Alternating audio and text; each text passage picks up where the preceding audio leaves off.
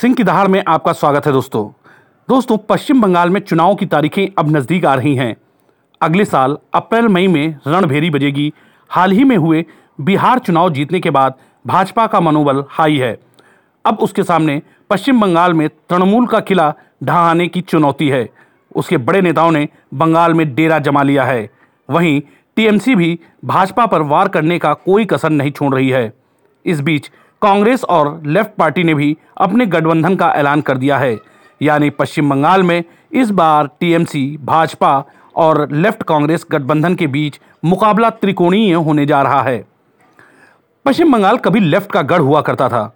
चौंतीस साल तक लेफ़्ट की सरकार रही, लेकिन 2006 के बाद उसके पतन का दौर शुरू हुआ, जिसके बाद वो कभी उबर नहीं सकी।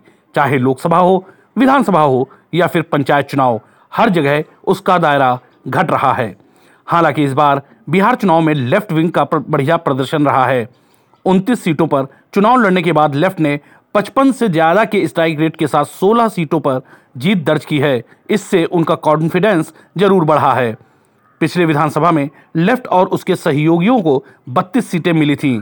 अब ये देखना दिलचस्प होगा कि लेफ़्ट आने वाले चुनाव में बिहार का प्रदर्शन दोहरा पाती है या नहीं। ऐसा नहीं कि लेफ़्ट और कांग्रेस पश्चिम बंगाल में पहली बार मिलकर चुनाव लड़ रहे हैं।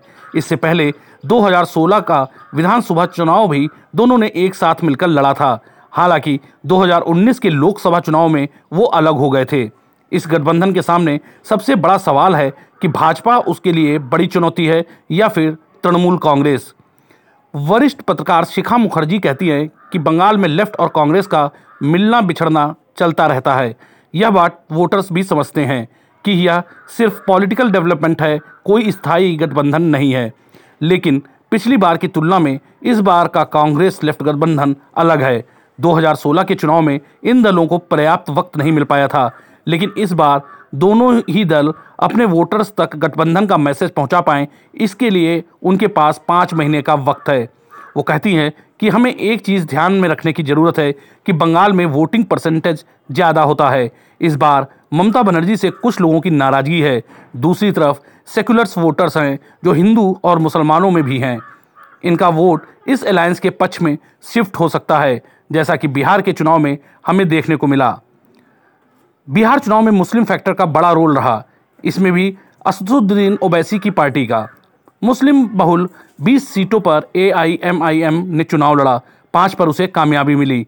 भले ही संख्या के लिहाज से यह आंकड़ा छोटा है, लेकिन इसी आंकड़े ने महागठबंधन का चुनावी गणित बिगाड़ दिया।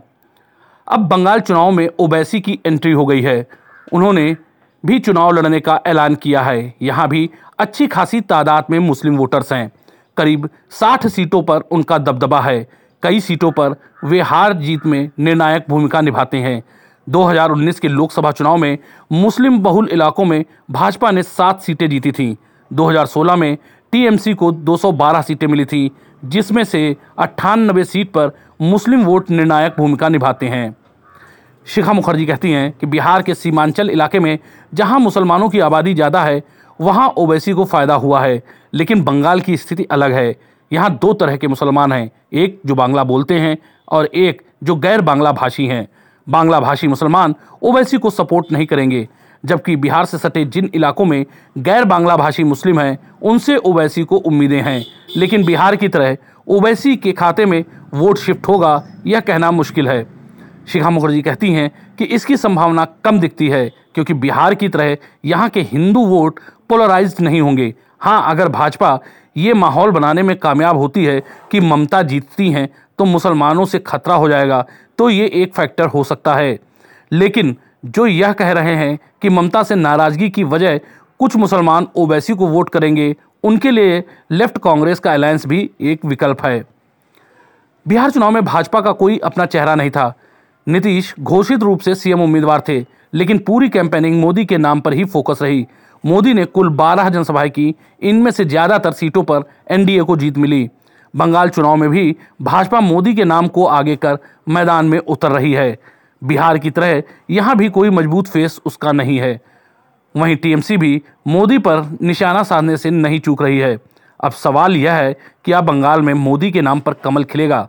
वरिष्ठ पत्रकार शुभाशीष मोइत्रा कहते हैं कि बंगाल में लड़ाई मोदी और ममता के बीच ही है।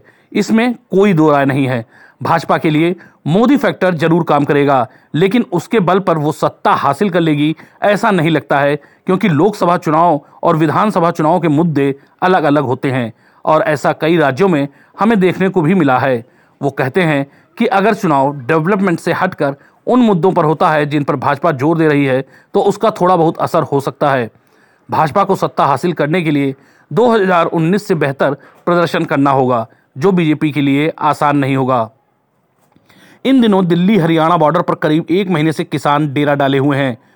उनको लेकर राजनीति भी खूब हो रही है। ऐसे में सवाल है कि क्या किसानों का आंदोलन बंगाल चुनाव में मुद्दा बन सकता है? शुभाशीष मोइत्रा इससे साफ़ इनकार करते हैं। वो कहते हैं कि बंगाल में इसका असर होने वाला नहीं है।